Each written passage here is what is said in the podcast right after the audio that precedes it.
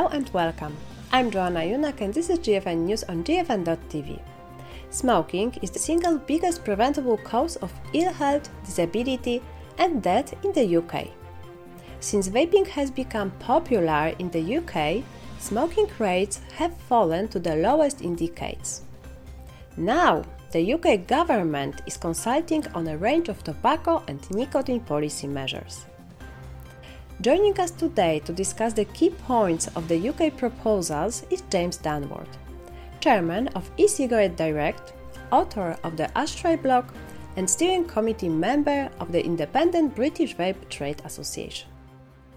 Hello, James. Let's start with the proposal regarding restricting flavors. Yeah, there's, there's three options being proposed. So one is to limit how flavors are described. So, for example, you could call a flavor blueberry, but you couldn't call it blueberry muffin. Um, the second option is to limit the ingredients in vapes. And the third option is just to limit all the flavors available. So, potentially, you would only have uh, tobacco allowed. Um, I think the the last one and probably the second one are unlikely.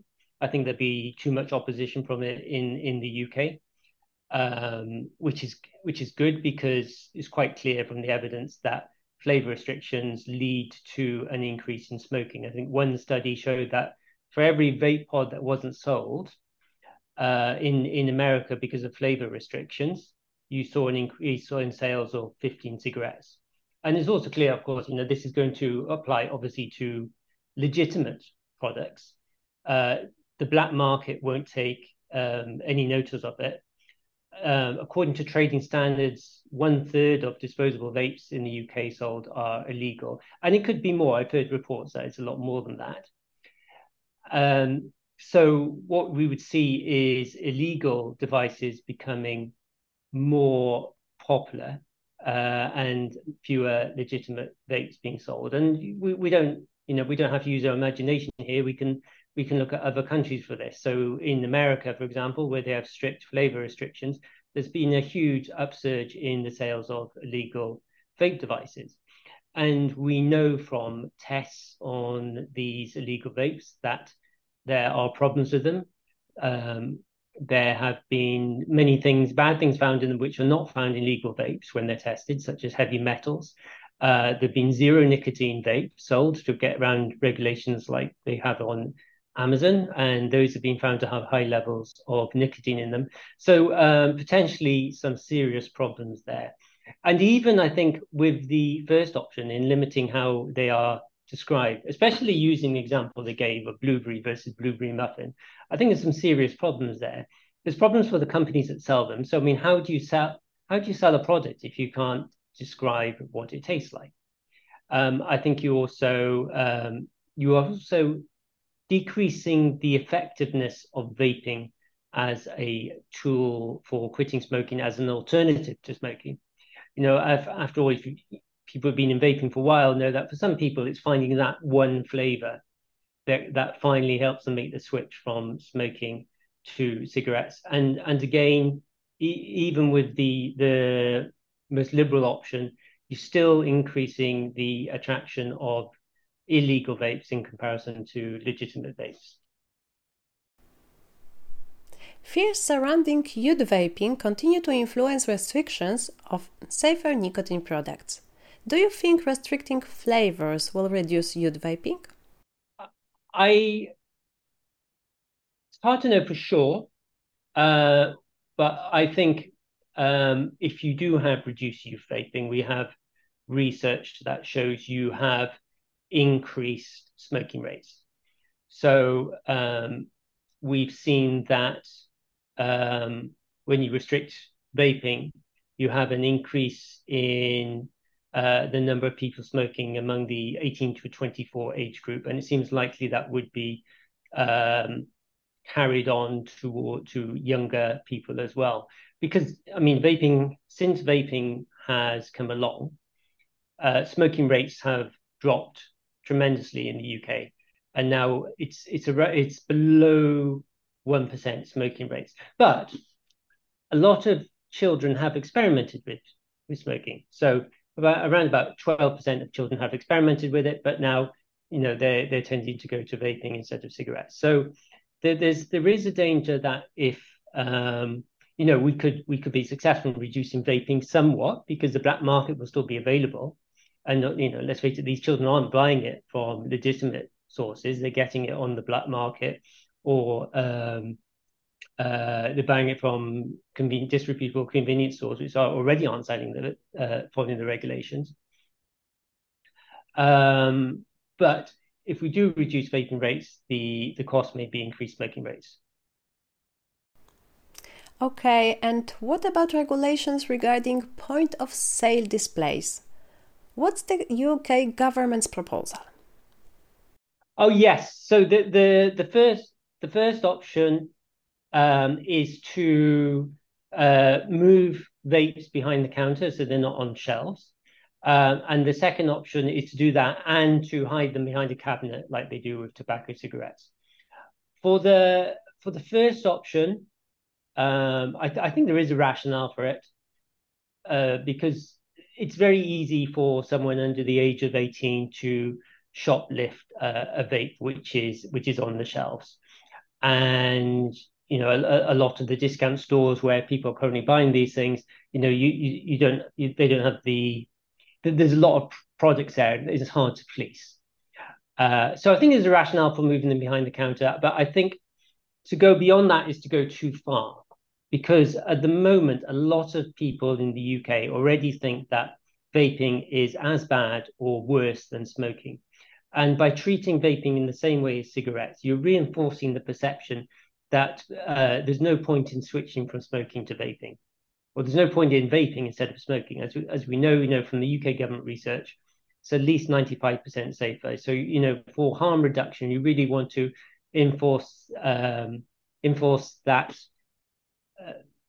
impression that um, yeah, vaping is better, and you should you should vape instead of smoking. Even while at the same time, you know, we obviously want to stop people who haven't smoked from starting to vape. The next proposal is about restricting the supply and sale of disposable vaping products. There has been significant debate about the impact these products have on the environment, on the black market, and their use among young people. Are these fears justified? I, I have a lot of sympathy for people who look at the issue without being deep in it.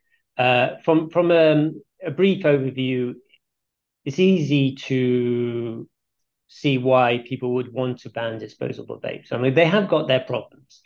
Um, I think they're they're expensive for users. is one of the most expensive ways to vape, um, and the environmental problems are clear. We've all seen them thrown away on the street.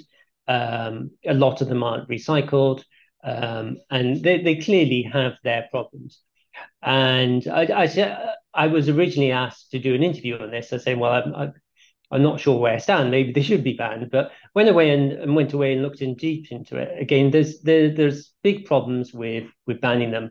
Uh, one of them again, I think, is that the black market is there. Black market's not going to go away. And it's also interesting to look at why some charities are opposing the ban. So, for example, there's an environmental recycling charity which is opposing a ban on disposable vapes. That's because they can't hold black market sellers to account. So, black market sellers won't contribute towards the recycling, recycling schemes in the UK. They won't pay a, a fee towards recycling. Uh, they're not going to collect disposable vapes. Uh, certainly, we're not going to see any progress made in making it easier to recycle disposable vape devices. Um, secondly, there's also uh, a subgroup of people who find it difficult to use regular vapes. So you're seeing some of the stop smoking charities like uh, Yorkshire Cancer Research. Uh, they really want to keep disposable vapes for people, you know, have disability issues or dexterity issues. Um, I do think, though, that we should really have a campaign to try and persuade to people to switch to reusable vape devices. I mean, if you go to a dedicated vape store, you're going to get this advice that it's better to use reusable vape, vape devices. But in the general stores, you know, they don't have the capacity or the knowledge to give that advice. So a general campaign to get people to move away from disposable vape devices, I think, would be a very good thing. The UK is one of the global leaders in tobacco harm reduction. So, what does the UK consultations mean for tobacco harm reduction on a more global scale? Well, I'm, I'm, I'm not I'm not such an expert here, but um, it's not if it leads to poorly thought out regulations which paint vaping in a negative light and has some unintended consequences, I think it could be pretty bad for global tobacco harm reduction. I mean, most of the world, you've seen some uh, pretty draconian restrictions uh, and poorly thought out regulations. But the UK has been at least in this one area, a shining light in, in harm reduction. And I think the the example that sensible proportionate regulation has given uh, has has provided a lot of hope for people in other countries where the regulations are not so well thought out. So I, I think there there could be some negative repercussions here. However, one one area I do have hope is that there is a consultation here and that vapers are being asked for their views. Nobody's being excluded. Um, so we have we do have the opportunity to feed back to the government, and that's why I think it's crucial that people respond to the regulation and and not just vape companies and charities and organizations. I think it's really important that actual vapers share their experiences of, of how vaping helped them get off smoking uh, and why uh, and what's important to them so that the government can can make an informed decision on this. The UK government has a lot of existing regulations regarding vaping products. Why is the UK still adding new rules instead of trying to enforce these existing ones? I think it's two elements of this. So first, I think there are odd areas of regulations where where it doesn't make sense, and and there needs to be some cleaning up of the regulations. And they were very poorly thought through in the first place. So, uh, for example, currently it's legal to give e-cigs as a sample to under 18s. That makes no sense. to get, get rid of that. Uh, the zero nicotine e-liquid and nicotine containing e-liquid fall under different sets of regulations. Uh, that doesn't make any sense. I'd bring zero nicotine e-liquids under the same set of regulations. Then people can also have confidence that the the liquids they're buying have been properly tested. Um, but it's also true that we have existing regulations that are not being enforced. And it seems strange to bring in more regulations which may not be enforced when you haven't seen if the existing regulations could could work first. Of course, one problem we have is that the trading standards in this country are uh, very much underfunded, and they they don't have the um, they don't have the resources to properly enforce it.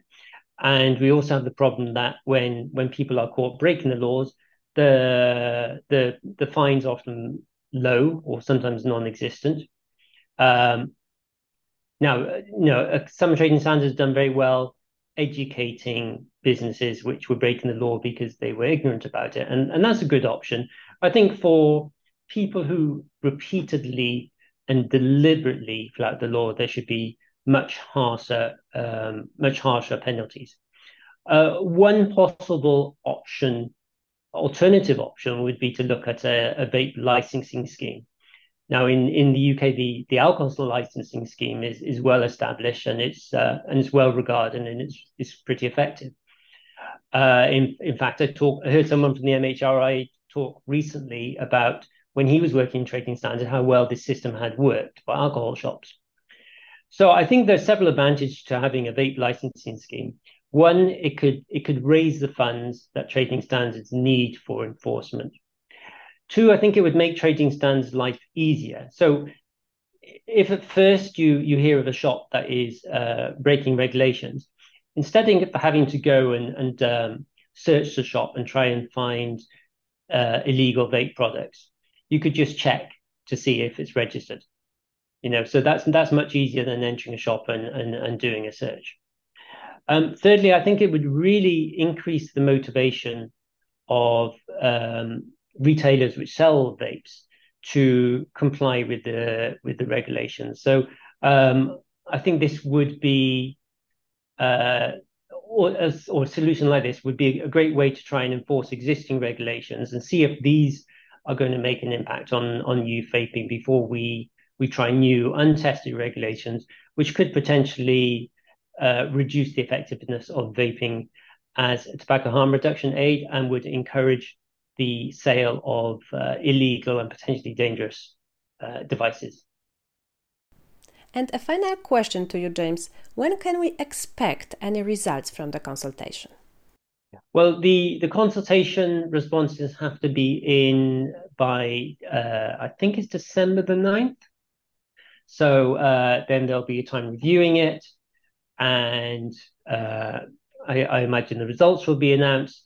But there's a good possibility that uh, with the run up to a general election, um, that nothing will happen until after general election. So I don't know. I don't know. One of the problems we've got, I think, is we have uh, an un, a very unpopular government, which is desperate to do something that is positive, and a lot of people worried about smoking and vaping. So I think they've they've seen it uh, as an, an, as an easy target for for regulation. But um, hopefully, uh, their response will be well thought out and considered, and and we'll see some um, some sensible things which which could which could help vaping or reduce youth vaping, uh, rather than um, a quick uh, vote winner. Thank you, James. That's all for today. Tune in next time here on GFN TV or on our podcast. You can also find transcriptions of each episode on the GFN TV website. Thanks for watching or listening. See you next time.